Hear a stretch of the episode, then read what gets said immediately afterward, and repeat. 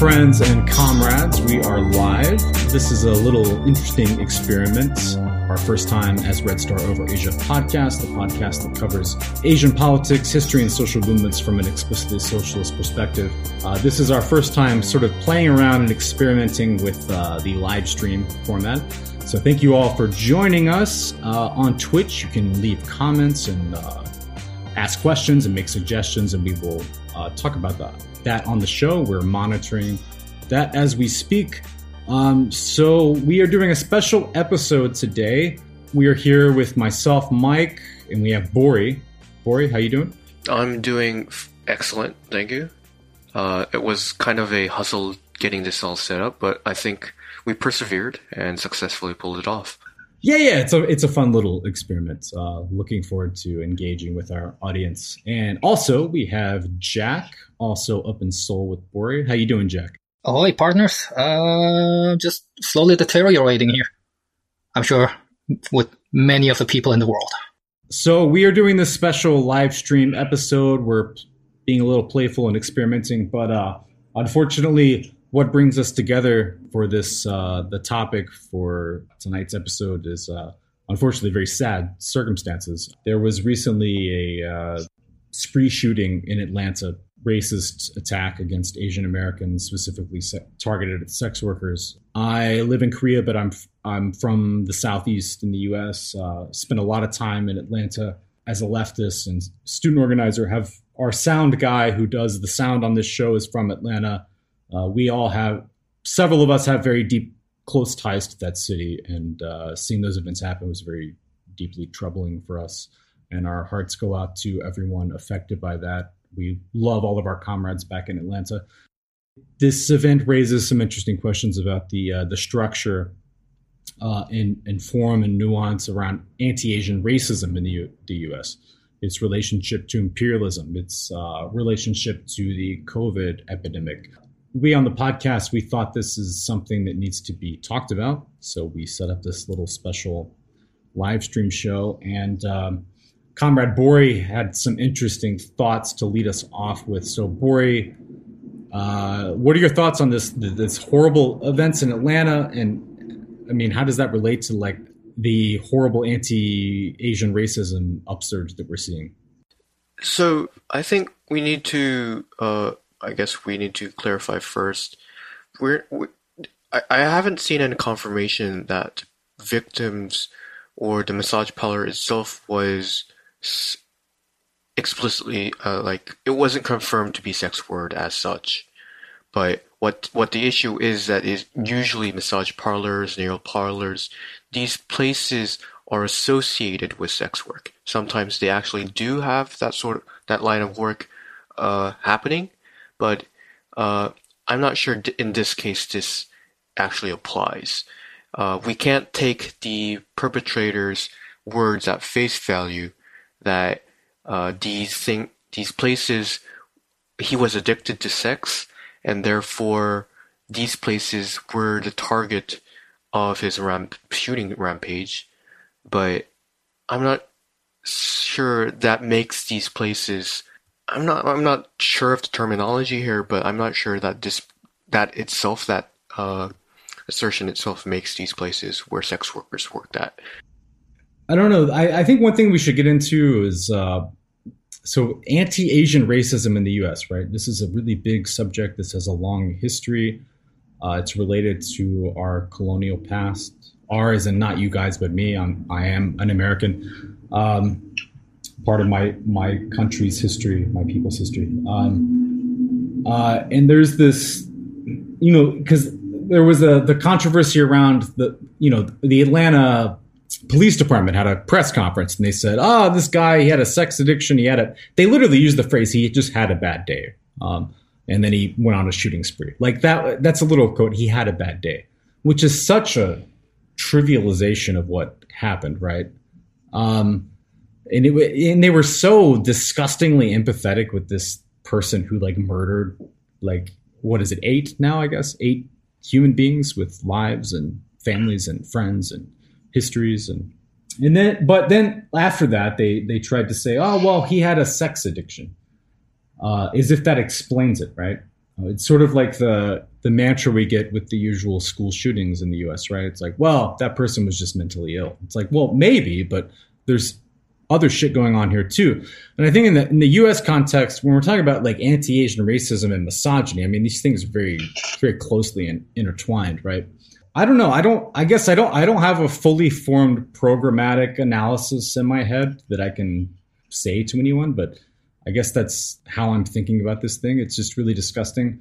What I wanted to start out with is by reciting the names of the victims to indicate they were actually real people.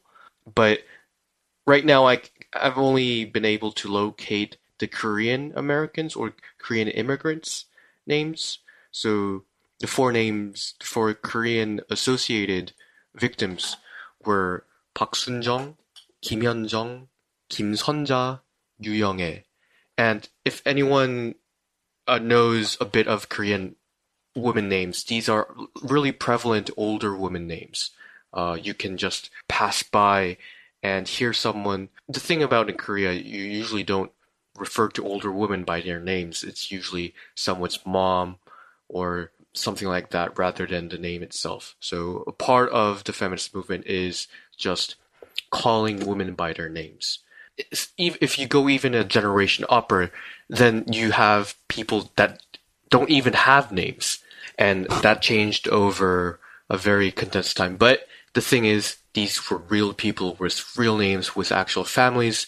I've also come across the GoFundMe for one of the victims' two sons because they've just suddenly lost a mother. And through that loss, all the precarity that comes with it, they need to get financial support. But there were also two Chinese Americans or Chinese adjacent or migrants as well. And then I, from what I can could tell, two were one was a white man, was one was one was a white woman.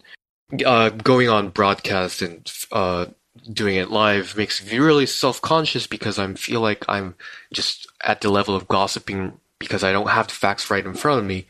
But from what I can recall is that in the US, the police don't release the details of the victims before they come into contact with the victims' families. But because the women that were working at the massage parlor were in in the case of the victim with two sons, that was I think the sons reached out to the police beforehand because these massage parlors are uh, necessarily shady at times because the police target them for investigations every so often.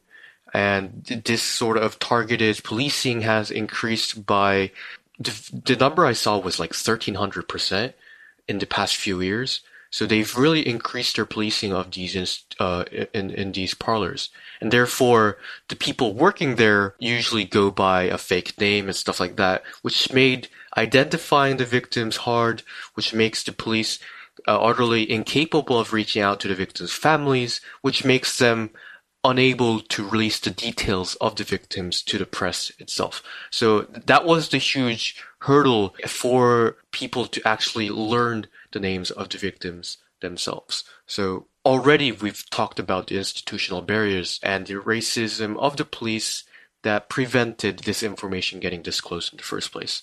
The second part I want to talk about is that I don't think like I have any original thoughts on this. The only contributions I I can make is probably going to be at the end of our discussion where I try to think about how to relate this sort of information to a Korean audience. What kind of problems, what kind of like what were the reactions of Korean Americans, Asian Americans, and other leftist organizers and activists on the ground to this incident? What kind of lessons can we draw from that? How should we perceive this in the first place? One of the primary issues was Korean coverage of foreign events and accidents, murders, stuff like that, is that there's like this persistent kind of interest in finding out how many Koreans were involved in the incident, how many of them died, reaching out to the Ministry of Foreign Affairs to get a sense of how many Koreans were involved. But that sort of connection is really abstract and in my in my opinion quite meaningless. But in this case, that they are Korean Americans is significant because they were part of a larger Korean immigrant community in Atlanta. And that's where Koreans who have found some sympathy to the victims, to their families, and to the community uh, overall can reach out to and uh, provide or volunteer some sort of support to. Other than that, this is an issue of Korean Americans with their own history of struggles that can't be reduced to a simple category of Korean or not. I think it would be much more accurate to perceive this as an Asian American situation. But I'll get back to that later on. That's the only point of contribution I think I can make. The thoughts that I'm going to talk about is mostly absorbing what has already been discussed in the American left, uh, the discourse there. And I think I have a good sense of what the correct response to it is, at least on the ground in the US. But yeah, it's not, it's nothing original. This opinion might sound controversial, but uh, my co-hosts know that I'm a sort of a campist when it comes to politics. And uh, as such, like I perceive this problem and I perceive this killing, this death, as an extension of the like U.S. imperialism and its propaganda war against countries like China or DPRK. You know, for years, if not decades, the, the media has basically portrayed an image of these countries as enemies and as threats, as infiltrators as something that must be fought, as something that's, you know, like that can never be part of the community. And I think, uh, like, for me, like the, these, these people that lost their lives and these families that lost their loved ones are, even if indirectly, like victims of the United States imperialism and their long ongoing propaganda war against any country that do not obey their hegemony. I'd like to add that the, like, I believe the concept of model minority is a relatively new phenomenon. Because before that, before it came into being, I think, you know, what was dominant for a very long time and still is to a degree is the concept of, you know, yellow peril. You know, the, like, these teeming masses of Orientals are just pouring in to take, you know, jobs for jobs that should belong to honest, God fearing you know, white men, but here are these, you know, hordes from the east with their strange, mysterious ways. You know, those very racist and orientalist depictions like, you know, Fu Manchu, just this scheming oriental, this inscrutable. Yeah, so it's it's funny because when you go into like early 20th century or late 19th century racist depictions, you you have certain categories. You'll have quote unquote Negro. You would have the I forgot forgot what you just said, but you would have the Orientalist stereotype. But when the U.S. acquired the Philippines in, and and incorporated that into their empire and had to encounter where to place uh, the Filipinos into their racial hierarchy, they didn't apply the Oriental, Orientalist uh, trope, but rather the Negro trope. It do, but it doesn't fit in perfectly. So you can see that in the, in those days, the U.S. were really struggling to uh, have a accurate racist depiction of the Filipinos. Accurate racist depictions. Yeah, like because it wasn't like there were clearly set uh, depictions for the Chinese.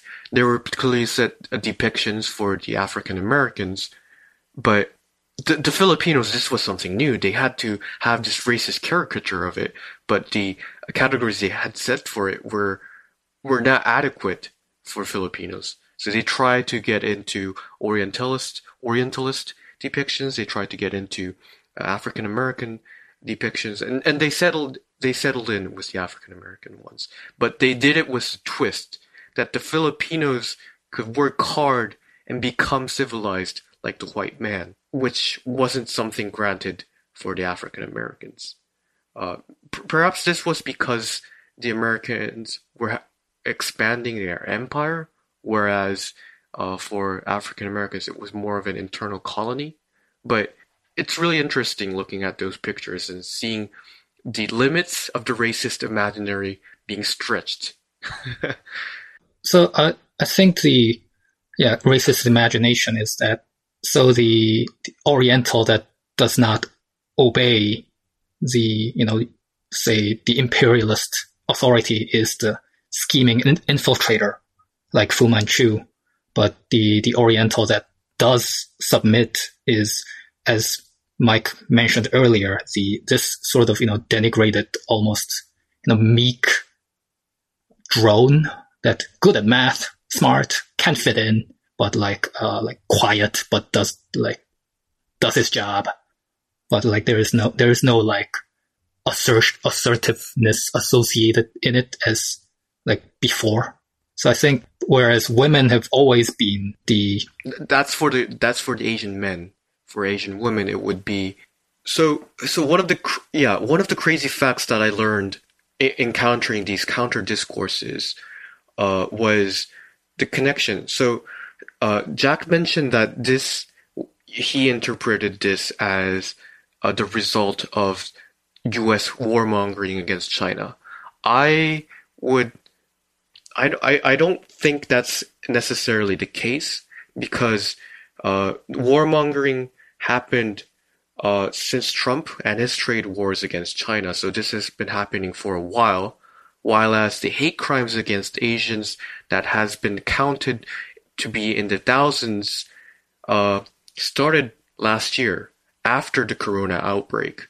So the more direct cause behind this would be depict the depiction of Asians as carriers of the virus, depictions of China being the uh, sole source for the virus, depictions of China as having the sort of conspiracy to destroy the world, etc., etc. Yeah. Whereas warmongering, it's more an abstract, over there kind of a hate. Oh, uh, uh, the, oh no! I mean the the the. Uh, I'll just finish here. Uh, the hatred kind of mongering what had concrete objects to take out their hatred towards. And I think that is much uh, direct explanation. That said, obviously, and we'll get into this, uh, the justifications, the institutional backings for this kind of derogatory uh, depictions and treatment of Asian Americans is based upon U.S. imperialism. Basically, yes, uh, the fact that the U.S. can wage wars at the other side of the world, uh, go into Vietnam, and um, just initiate a war and start killing millions, drop napalm bombs on it, and uh, talk about the Viet Congs and start raping people, like and massacring them as well, which also happened in in in, in, in during the Korean War. Uh, obviously, as the institutional and historical background, the the basis for being able to treat Asian Americans like that in the first place. But I wouldn't connect the recent hate crimes with Chinese uh, warmongering against China directly. I think it's more of a COVID nineteen issue, and because this uh, happened in the massage parlor, we also have to talk specifically about how Asian women are discriminated against on racist terms and sexist terms uh, rather than geopolitics. I, will say that uh, my interpretation is actually like what you like your your in, like in alignment with your interpretation in that sure, sure. Uh, the only like thing I would add is that so my interpretation is that those depictions uh, about coronavirus uh, concerning China as ca- like China and Chinese as the carrier and the Chinese authorities as a sort of conspiracy to spread it uh, is a, I, I believe, uh, a strategy by the U.S. Imperi- imperialism uh, in their uh, attempt to shape, as we call it in the military parlance, shape the in- information space. So it, it is it is part of their uh, imperialist aggression, and I would say, but indirectly, as I mentioned earlier. Sure, so, sure. So I believe there are and two. it's it's also it's also uh, placing the blame not on uh, internal inconsistencies, on total failure to re- respond to the pandemic, onto an external uh, a scapegoat.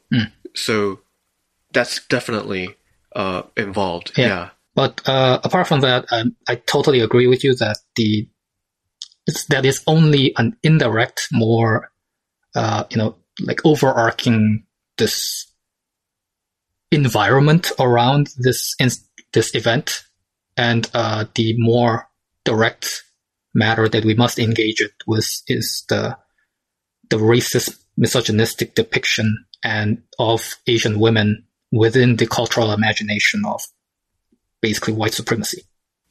Yeah, so that's what I wanted to bring up. Uh, one of the interesting facts that I encountered through the counter narratives that I, I was looking to looking into was that uh, I quote uh, I I'm probably going to bastardize the pronunciation Mari Uehara on Twitter that the America's first restrictive immigration law was the Page Act of 1875 effectively banning Chinese women under the pretext of lewd or immoral purposes.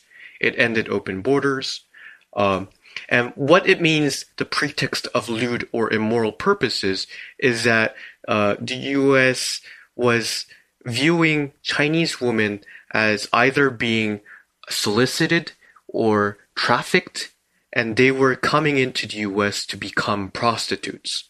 That's why they were seen as lewd or immoral purposes.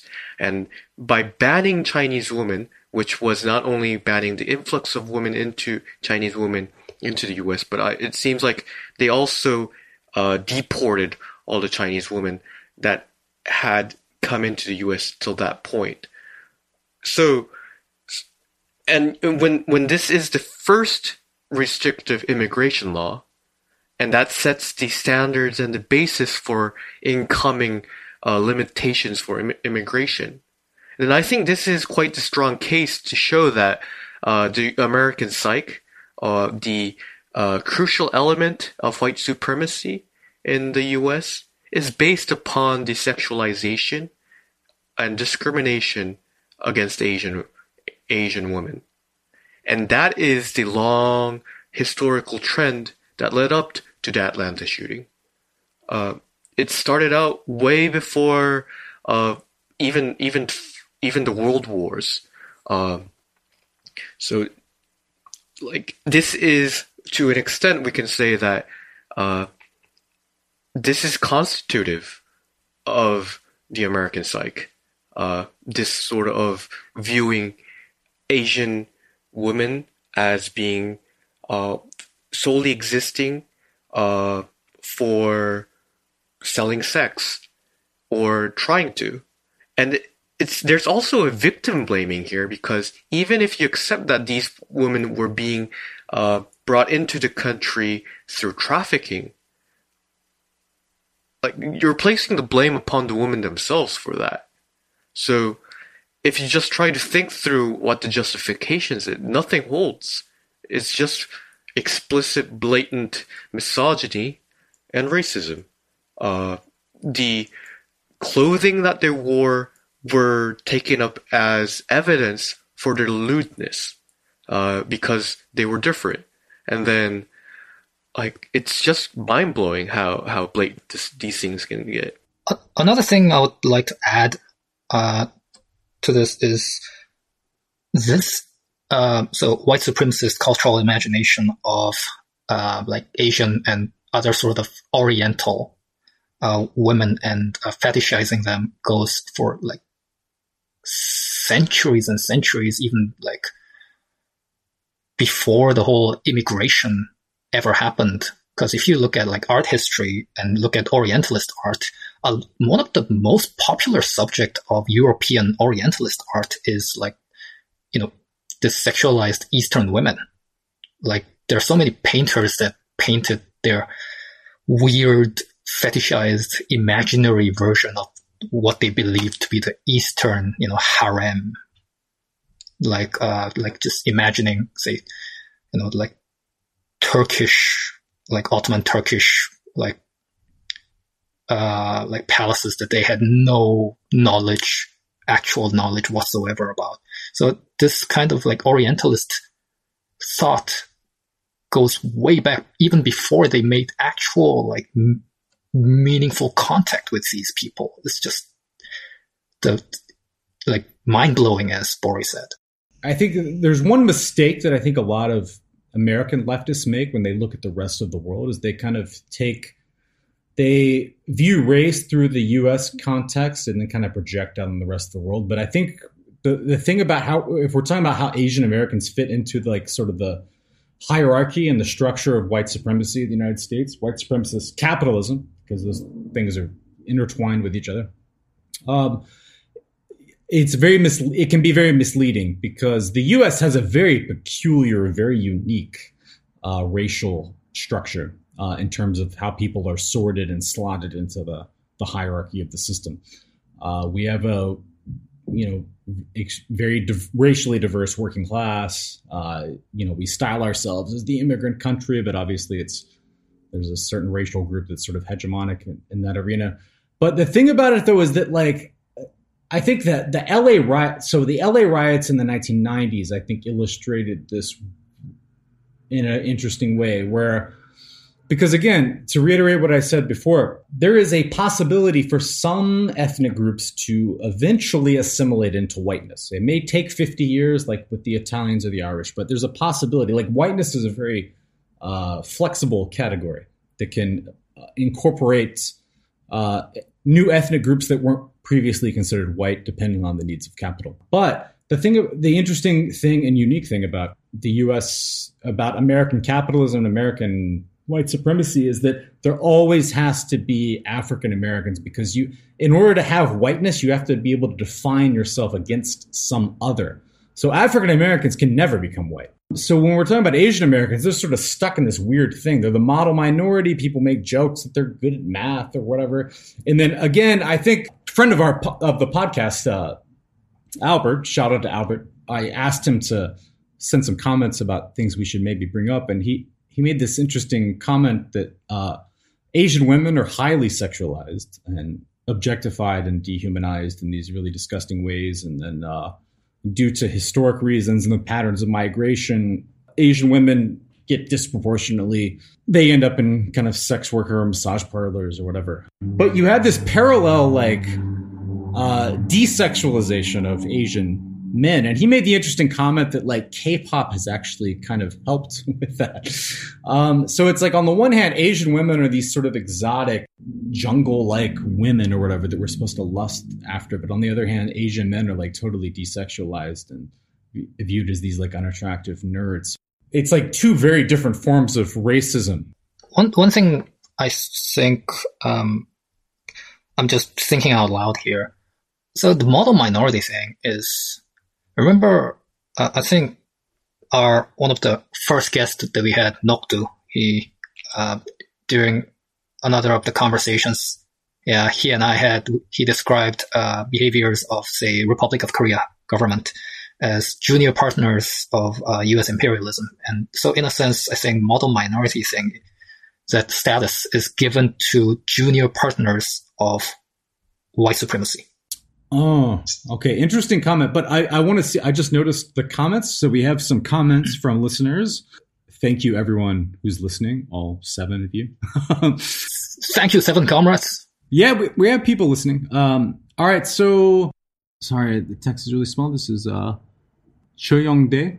Uh, I'm so desperate because I think mainlanders Korean do not think about Koreans who are in other countries. So I think the the commenter here, and again, thank you very much for the comment. Uh, thank, thank you for listening. I think they're trying to say is that uh, I think this is a Korean friend and comrade. I think they're saying that Koreans in South Korea don't think about what uh, ethnically Korean people, the diaspora, Korean diaspora, deal with in other countries. Uh, I don't know. You guys are both born and bred in South Korea, but you have experience living abroad. I don't know. What's your response to that? Like, do you think that South Koreans don't have sufficient solidarity with their ethnic brethren abroad? I think we only care if they become famous.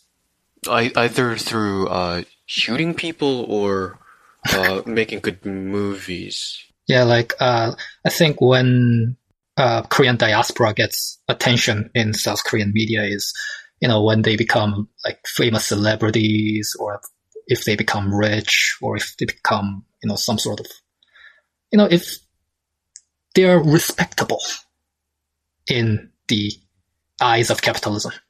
Like if they become sport stars, if they become movie stars, that kind of shit. What would, what would you say, Bori? So I was thinking when I meant the shooter comment, I was thinking about the Georgia Tech shooter. He was a Korean American. Oh yeah. Uh, and I remember the response in Korea being a collective sorry, an apology to the U.S. public of uh, of this association of Korea. Uh, if I remember correctly, that that person was Korean American, uh, not having, yeah. So he wasn't. So, so other than his blood lineage, there wasn't much connection to Korea itself. So that collective responsibility was very weird reaction, uh, and and that it, yeah, that wasn't like taking up responsibility in any sense of trying to understand what a Korean diaspora would have to go through in the U.S. society, like uh, the kind of identity crises, the uh, the the masculinity tied in with white supremacy, uh, Asianness being like constitutive of being excluded from all that. That's probably why a lot of Asian men buy into insecurities and become Asian incels. Uh, I think that was like a prototype of that to come. Uh, but yeah, Korea in that instance apologized. Uh, I don't know what they were apologizing for because a very in, a very important part of an apology is understanding what you did wrong, and that apology is a promise to correct that wrong and not repeat it in the future. What what was that? What was that uh, in the apology that the collective apology that the Korean public had towards the American public. Like, what did the Korean public do wrong other than this association by the guilt by association? But I think the this is actually related to the comment that I made earlier. Is that the so in a sense we basically put our finger into uh, any sort of diaspora any, anything done by diaspora. So like even if say like Korean diaspora become some sort of like sports like really famous sport person, uh, like there's a collective celebration in Korea for some reason, even though that person's achievement has nothing to do with the people in Korea. And it, in a similar way, if a Korean person goes around doing something really, really bad, we feels this collective apology for some reason. So I guess it's like yeah, it's weird. It's weird. Like that's the extent. That's the extent. that's the understanding. It's completely self-centered and not understanding of the actual conditions and struggles diaspora mm. go through. So that was one of the concerns I had in trying to what manner of portrayal of this incident should be uh, sufficient or adequate in light of all this, of this sort of complete narcissism of uh, the portrayal of the Korean image abroad, whether that be a positive one through celeb- celebrities, through uh, K-pop stars, uh, sports stars, etc., or through uh, the negative examples. The only one I am thinking of is that mass shooter, but there probably are others as well. But that's completely meaningless to the well, I, wouldn't say it's completely meaningless in the sense that like K-pop, the uh, appropriation of K-pop by queer teenagers, uh, because the uh, presentation of gender is a lot more fluid in K-pop. Like that's pos- that's a positive thing, but like the Korean discourse over it is just chauvinistic. It's feeding in to the problems that created in the first place. It has nothing to do with actually solving more deeper social problems. Well, yeah, I think you guys make an interesting case about like you mentioned the that shooter in Virginia, which uh, really interesting comments. I had no, I remember this happening when I was a teenager and uh, in the U.S. I remember that shooting was a horrible incident, but it's kind of interesting to hear you talk about how that was covered in the South Korean media. But it raises this interesting thing around like what does it mean to be Korean? Because racism is real, white supremacy is real. Like there are there's an obvious racial hierarchy in the U.S. and even within Korea. Um, and I'm going to talk about that in a second, but but like yeah it's kind of interesting you said that the the korean media felt the need to apologize for this person who was korean but like and i'm using you guys can't see me but i'm using air quotes with my fingers. Like what does it mean to be korean? Because it's tricky to talk about this because race is func i mean biologically it's not real at all but i mean socially it's real, right? Like if uh, someone meets you and me, they're going to know I'm white and you're Asian, right? Like it, it does function socially and it affects how we're sorted, slotted into the social hierarchy. But at the same time, like when we talk about it, this is one thing I struggle with so much is like I slipping into essentialism, right? So like that that kid you mentioned that really deeply disturbed young man who had so much hate in his heart and killed all of these poor people uh, at Virginia Tech. He was Korean. What, how and why? Right? Like, there is there some sort of Korean essence that floats around? And so, of course not. But also forced upon you through citizenship. So, what constitutes a Korean? Uh, basically, uh, there is an institutional basis for that citizenship, but that is a very determining factor. So there is no essence. I'm not minimizing his marginalization. I'm sure that he he did feel marginalized as an Asian American. Yeah, yeah, yeah. Uh, no, I, what I was trying to bring up is that when while we should obviously avoid talking about essences because that's nonsense, there are material bases for a constituting identity, and a very strong portion of that is through citizenship, and you can see that in everyday lives in Korea uh, through talks about whether you finished the military service, uh, which uh, arm of the military you went into. Like, did you go to, to KATUSA or did you go into the army? If you went to KATUSA, you're like assumed to have had it easy. Whereas if you went into like the front lines in the army, then oh okay, you're a real man, you're a real Korean, and uh, usually this this um, I'll finish here, but usually the, the contempt Korean nationals have of Korean Americans living in Korea would be of their lack of doing that service or uh, having no interest in serving their country, even if they deep down they hate serving the country as well.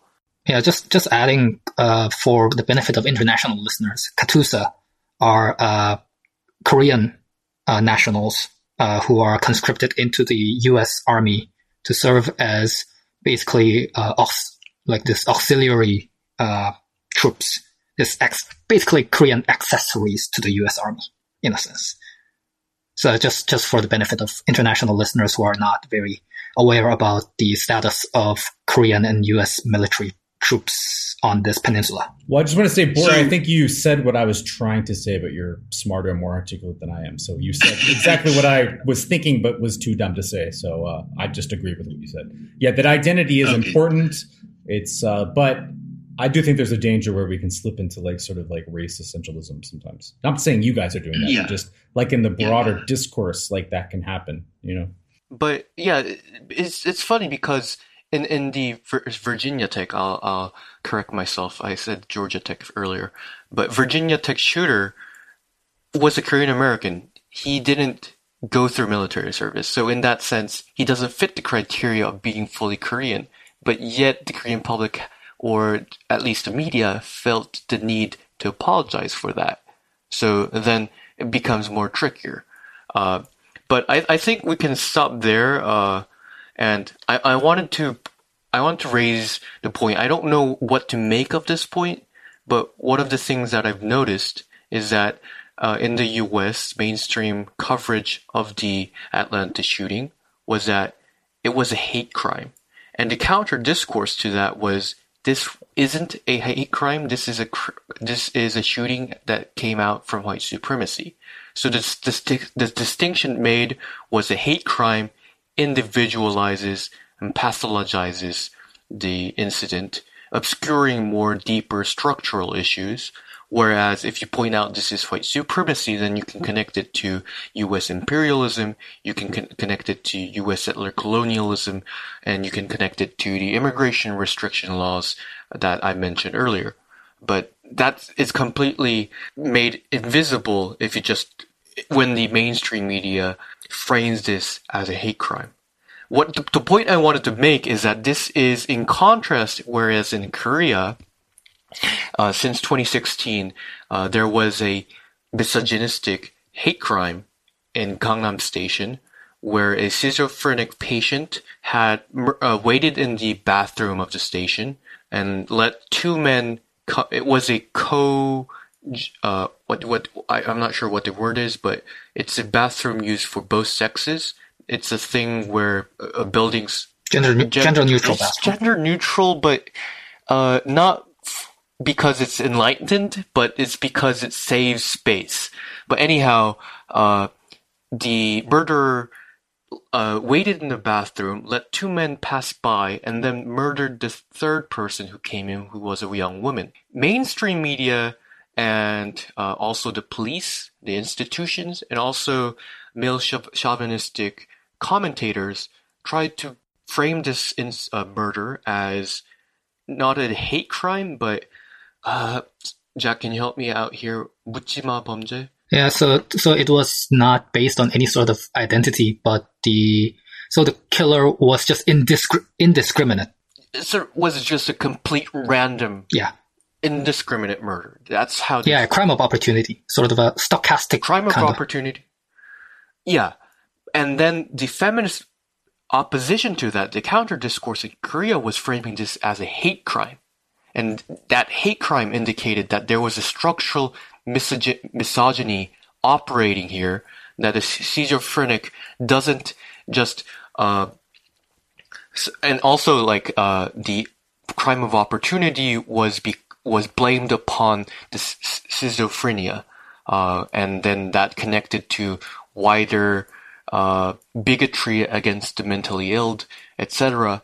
But when when the feminist kind of framing of it was that this was a hate crime, that there was misogyny operating within this, and misogyny isn't an individual issue; it's already structural, it's already shared in society.